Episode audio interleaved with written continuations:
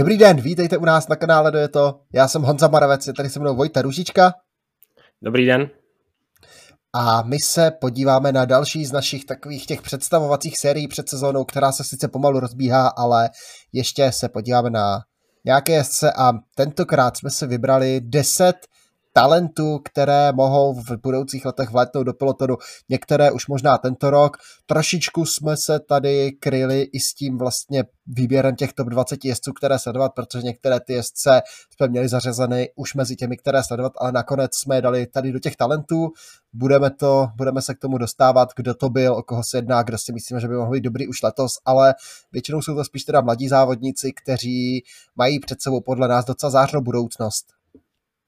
Takže nebude tady třeba Juan Ayuso, kterého už jsme měli v těch videích o nejlepších jezdcích, co sledovat, nebo je tady Pitcock a Hater, což bereme jako, že jsme o nich často mluvili, ale budou tu závodníci, které jste možná sami o nich nevíte, ale pojďme asi na prvního. A ten první je Johan Price Petersen, eh, nová akvizice týmu Bahrain Victorious a závodník, kterému 22 let a skutečně je to závodník z Dánska a Dánské pověstné tím, že to je velká časovkářská země, že vlastně spousta těch závodníků od tamtud výborně zvládá časovku a právě to by měla být specializace eh, Johana Price Petersena, protože loni skutečně ty časovky vyhrával k neběžícím páse v té juniorské kategorii. Vyhrál mistrovství Evropy do 23 let v časovce, mistrovství světa do 23 let v časovce a mistrovství Dánska do 23 let v časovce. Takže skutečně ty časovky pro něj budou asi já ho považuji jako závodníka, který v těch časovkách by mohl v budoucnosti skutečně být velice úspěšný a jsem zvědavý, jak jsem už letos obstojí v té konkurenci časovkářské, protože to, že si ho vybral tým Bahrain, tak asi už má náznak toho, že by skutečně to mohlo být velice talentovaný závodník. Dařilo se mu vlastně i dál mezi juniory, například na Aveneru byl druhý v úvodním prologu, na závodě L'Etoile de Or byl třetí v úvodní časovce, takže Johan Price Petersen je další vlastně z té řady, třeba po Mikelu Bjergovi a Kasperu Asgerano je další v té řadě dánských časovkářů, který bude moci zamířit a bude cílit na ty nejvyšší, nejvyšší příčky. A co ho letos čeká, zatím má na programu, měl by sezónu odstartovat hned na UAE Tour, pak by mohl obět za tým Bahrain klasiky, také by to mohla být zajímavá specializace pro tohoto téměř dvoumetrového dánského cyklistu a to je zatím všechno, co víme, takže UAE Tour a klasiky to je plán pro Johana Price Petersena a je to jezdec, který určitě do dalších let by mohl být a by se mohl zařadit mezi vlastně časovkářskou elitu. Každopádně druhé jméno nás bude asi docela děsit s Vojtou, protože to je jméno, které je téměř nevyslovitelné a to je Cian Udebrooks, 18-letý závodník, kterého se vybral tým Bora Hansgrohe. Má za sebou vlastně podobnou cestu jako Remco Evenpool z juniorů hnedka do World Tour, ale ty výsledky v těch juniorech má, je například juniorským vítězem závodu Korne Brusel Kurne, nebo Grand Prix West Bohemia, několik klasik, mistrem Belgie juniorským v časovce, uh, skončil třetí třeba na závodě míru juniorů, kde vyhrál i etapu časovku, takže i experti vlastně přirovnávají Ciana Ujdebruckse k Remku Evenpoolovi trochu takový ten časovkářský styl, i když ten Ujdebrucks na mě působí více jakoby časovkářskou, do časovkář, s takovou tou časovkářskou specializací, takže uvidíme. Každopádně letos v týmu Bora už od, už sezónu zahájil závody na Malorce, kde vlastně skončil 27. a 65. Takže to jsou na 18 letého závodníka poprvé v profi pelotonu takové celkem zajímavé výsledky, aspoň závod dojel, získal první zkušenosti. Každopádně bude pokračovat na, klasika, na klasiku de Almeria, klasiky for Ardèche, Drom Classic, Kopy Bartály, závod kolem Alp, kolem Norska a měl by se představit i za, belgickou, za belgický výběr na závodě kolem Aveniru. Skutečně, neskutečně mladý závodník je vlastně rád, že si může koupit pivo, takže aspoň budou mít třeba uh, v boře jistotu, že nebude jim chodit nikam flámovat a bude se soustředit na cyklistiku, takže uvidíme, ale skutečně to má být velká naděje belgické cyklistiky a já jsem zvědavý, asi ještě nepočítám, že bude letos předvádět nějaké velké věci, to si budeme muset asi počkat ještě aspoň tak třeba dva roky, ale uh, uvidíme, jak si poradí už té v první sezóně. Nicméně další jméno, já si myslím, že už by v dalším roce mohl být vidět, protože už byl docela vidět v tom předchozím roce. To je Carlos Rodriguez, závodník Ineosu Grenadiers. Um, asi zatím největší úspěch byl závod kolem Aveniru, kdy naprosto famózním výkonem v poslední etapě tam dlouhým nástupem skoro vysvlékl z uh, žlutého trikotu Tobiase Halanda Johannessena a skoro Avenir vyhrál. Nakonec jenom o 7 sekund se mu to nepovedlo. Nicméně uh, Carlos Rodriguez má i výsledky v normálně už uh, i v uh, profesionálním pelotonu, kdy skončil třetí na mistrovství Španělska v časovce, byl čtvrtý na Rute del Sol, výborně na závodě kolem Británie, kde obsadil desáté místo. A celkově jsem pozoroval Carlose Rodrigueze loni a zdálo se mi, že skutečně ta jeho forma hodně rostla, zvlášť ke konci sezóny, návod kolem Británie, už jsem říkal, tam pro na Hitra byl hodně platný domestik. A Carlos Rodriguez by měla být tedy závodník na celkové pořadí, jak už jsem říkal, že byl třetí na mistrovství Španělska v časovce, takže není ani úplně špatný časovkář, takže by měl být docela velký univerzál a já jsem nejzvědavý, teď by měl obět, nebo chystá se teďka už v úvodu sezóny na španělské závody Ruta del Sol kolem Andalusie a kolem Valencie, takže tam by mohl být i takový ne asi lídr, ale spíš takový plán B, případně pokud by se eh, lídrům Ineosu, Ineosu nedařilo, a jsem zdravý už letos, jestli bude skutečně konkurenceschopný, nebo jestli bude muset ještě počkat pár let. Oscar Rodriguez sbíral vlastně úspěchy už v juniorských kategoriích, tým Ineos po něm sáhl, má smlouvu do roku 2023, takže ještě na příští rok a je to rozhodně zase jedna z té, té plejády vlastně těch mladých závodníků, které tým Ineos má a za mě možná i ten největší talent v řadách Ineosu, jak říkal Vojta, druhý z Aveniru, skvělý vrchář, skvělý pomocník, takže jezdec, který má velký potenciál a může dokázat velké věci, ale když jsme zmiňovali Avenir, tak nesmíme vynechat vlastně celé to pódium a já bych se teď podíval na vítěze Aveniru Tobiase Alanda Johannessena, to je jeden z těch závodníků, kterého jsme vlastně u kterého jsme zvažovali, že by to byl ten jezdec, kterého už zařadit mezi ty závodníky, které se vyplatí sledovat, protože loni měl fantastickou sezónu, skončil druhý na, Baby, na Baby Giro, kde ho porazil jenom Juan Ayuso, skončil druhý na Saskatour, kde ho zase, kde vyhrál dvě etapy ve Šternberku a na dlouhé stráně, tam ho ale zase porazil Filipo Zána, zajímavě si vedl třeba na závodě kolem Alp a hlavně je vítěz Aveniru, kde zaznamenal i dvě i vítězství ve dvou etapách, včetně etapy na Grand Colombier, skončil třetí na U23 Lutych, Bastaň Lutych a tak dále a Tobias Alan Johannesen je velká vrchařská a velká, velká vrchařská naděje norské cyklistiky a týmu Uno X, budoucí lídr a také pomalu startuje svoji sezónu, takže uvidíme, jak se mu bude dařit a Tobias Alan Johannesen je jeden z velkých, další z velkých talentů vlastně na celková pořadí do budoucnosti. Ještě se sluší dodat, že má uh, bratra Anderse, který je taky velice talentovaný, má vítěznou etapu na Aveniru loni. To jsme tady nezařadili, ale aspoň také zmíníme v souvislosti s jeho bratrem.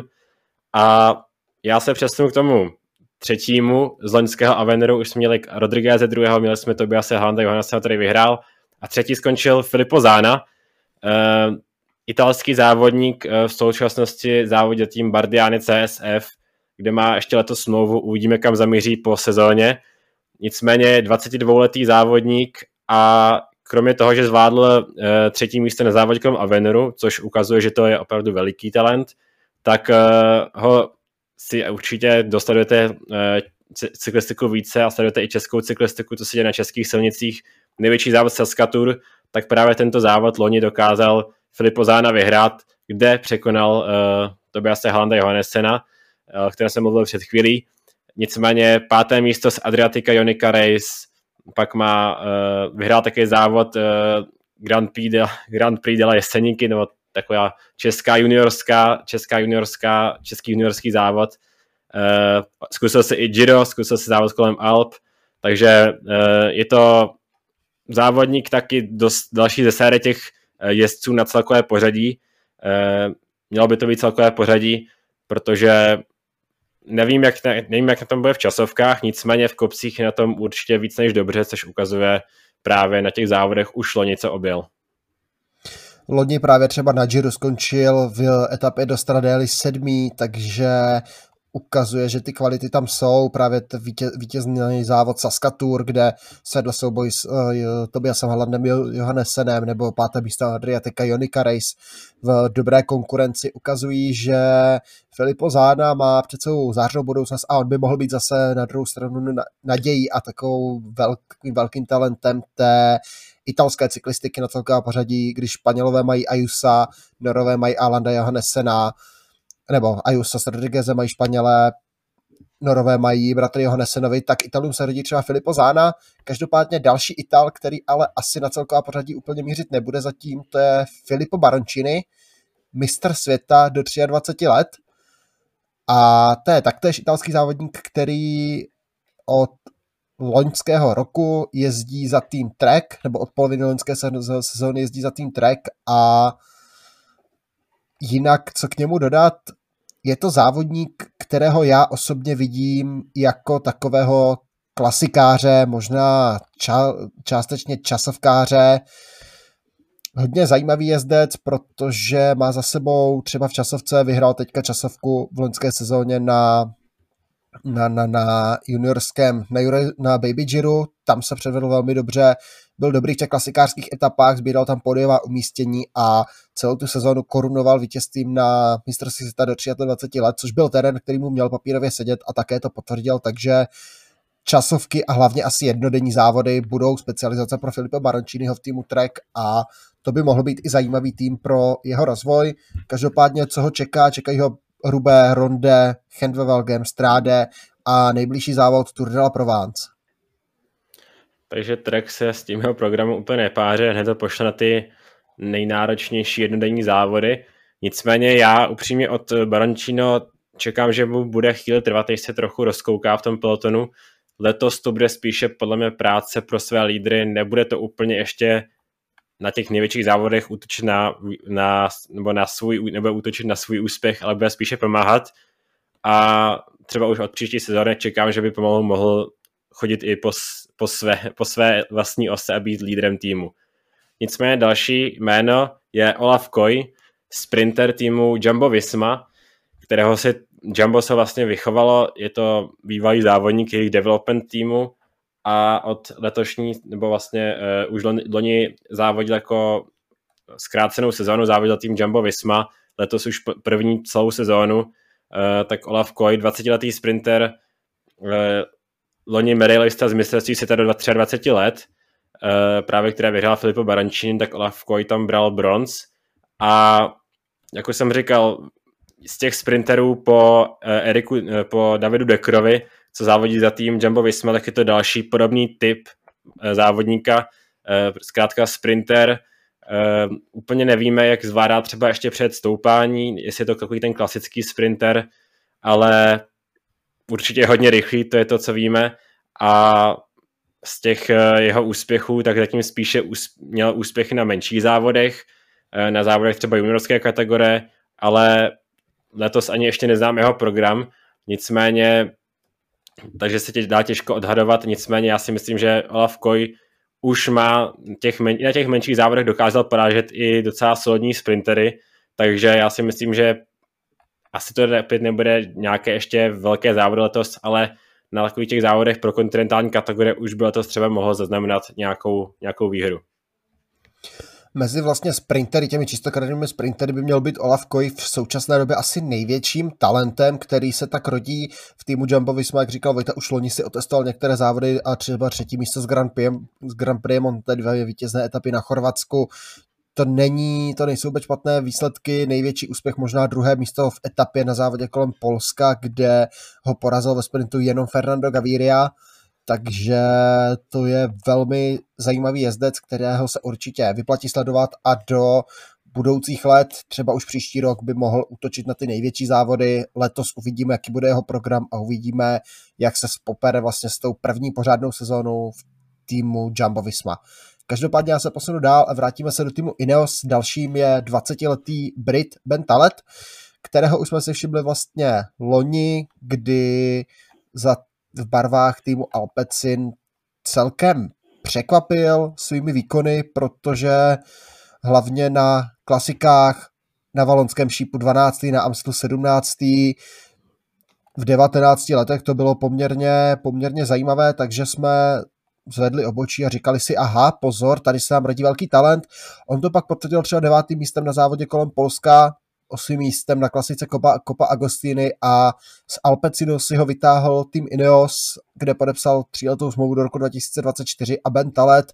by měl být takový vrchařský, nebo možná asi spíše pro mě i klasikářský, klasikářský talent a specialista a do budoucích let zas pravděpodobně nebo podle mě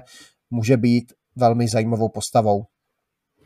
Asi ta jeho specializace budou Ardeny, možná, možná týdenní závody některé.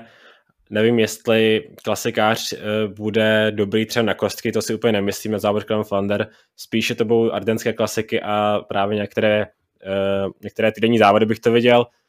A týmu Ineos společně s Tomem Pitcockem to může být hodně zajímavá dvojice na ardenské klasiky, na to jsem dost vydavý, třeba ještě společně s Michalem Květkovským, už letos to může být dost silné, silný tým, takže Ben Talet se určitě vyplatí sledovat. Pojďme dál.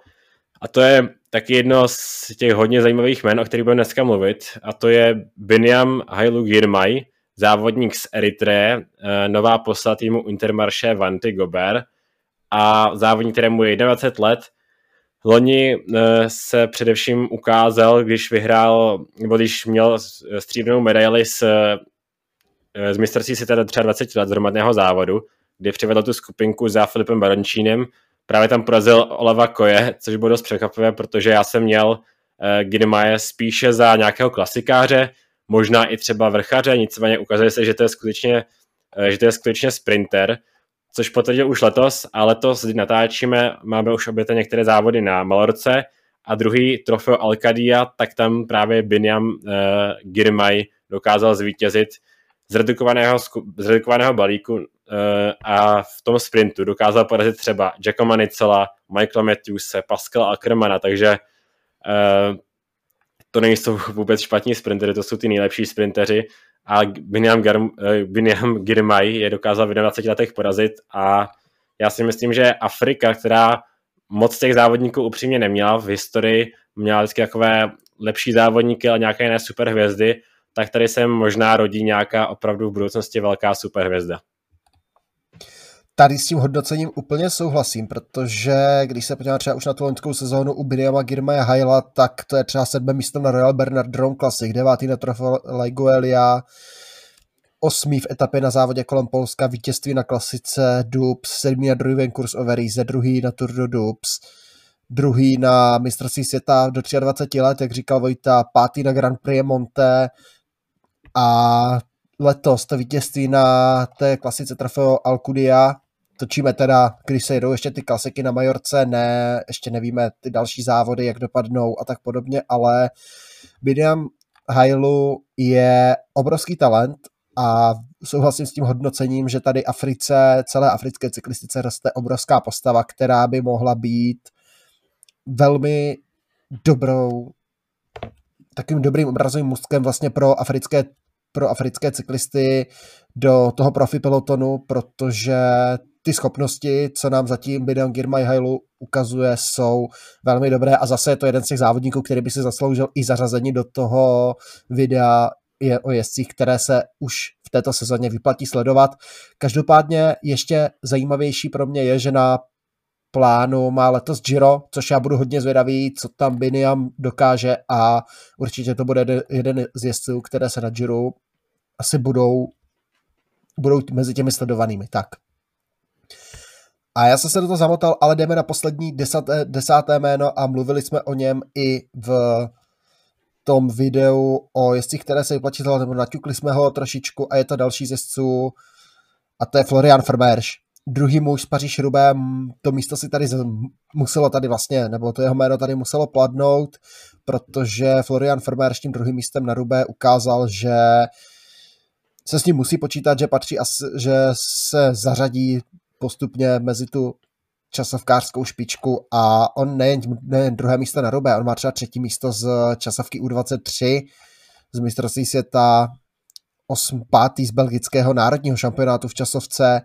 A takové zajímavé výsledky, ale mezi tím rozhodně nejvíc svítí druhé místo na Rubé, ještě možná deváté místo celkově z Bing Bang Tour v roce 2020 ale uvidíme, kam Florian Vermeer dokáže dál, nebo se posune dál. Ten program má poměrně nabitý. Měl by obět úplně všechny klasiky dlážděné, které vás napadnou, včetně Daniel Milkerekerse, Brande, Brandene Coxide, ale také samozřejmě Ronde Rube, Amstel, Brabantský šíple, Samin Stráde, Kurne Omlop a tak dále a tak dále. Měl by si zkusit Vueltu znovu, stejně jako loni a uvidíme, co nám Florian Vermeer v této sezóně předvede, protože to bude také jeden z těch jezdců, kteří už letos by mohl začít zářit, podobně jak se nám to loni stalo třeba u Jitna Hejtra. Mě teď, teďka tak napadá, že jsme možná měli i ve videu v loňském o talentech mm-hmm. a uh, my jsme ho chtěli dát už do toho videa o těch uh, lescích normálně do té seniorské kategorie, které se vyplatí sledovat nejenom do talentu, Nicméně jsme se rozhodli, že přece ten úspěch na Paříž Rubé neznamená, mohl by se zdát, že teďka bude absolutní hvězda klasikářka, která bude dojíždět na všech monumentech vysoko. Já si to úplně nemyslím, myslím, že Paříž Rubé samozřejmě musel mít obrovnou výkonnost, formu a zároveň to bylo i trochu podle mě štěstí. Eh, na Paříž Rubé musíte mít trochu štěstí, aby se dostal takhle vysoko, obzvlášť v tom chaosu, jaký tam panoval na Paříž Rubé tenkrát. A že letos to úplně nebude ještě to, že by sbíral pódia ze všech klasik, ale bude to žít někde třeba na konci první desítky a ještě se bude trochu rozkoukávat a podle mě, uh, ale už může nějakou klasiku zajet velice dobře, nicméně ještě to nebude takový ten staletní, stabilní klasikářské vítězství, stabilní klasikářské výhry a třeba až ten další rok podle mě bude opravdu patřit těm nejlepším na světě. Tak a to bylo našich pro letošek 10 men, 10 takových největších talentů, které, kteří si myslíme, že v současném pelotonu jsou, kteří možná už letos pravděpodobně, ale spíše hlavně v dalších letech budou dominovat nebo můžou dominovat těm cyklistickým silnicím ve všech možných terénech, takže uvidíme, jak se vyprofilují a kam ty jejich kariéry povedou. A od nás je to asi pro dnešek všechno, takže já vám děkuji za pozornost. Pokud se vám líbí naše tvorba, dejte nám like, dejte nám odběr, nás to pomůže, motivuje nás to, sledujte nás na Instagramu, na Twitteru, na Facebooku, snažíme se tam být co nejvíc aktivní, přidávat tam novinky a tak podobně. A díky a nashledanou. Nashledanou.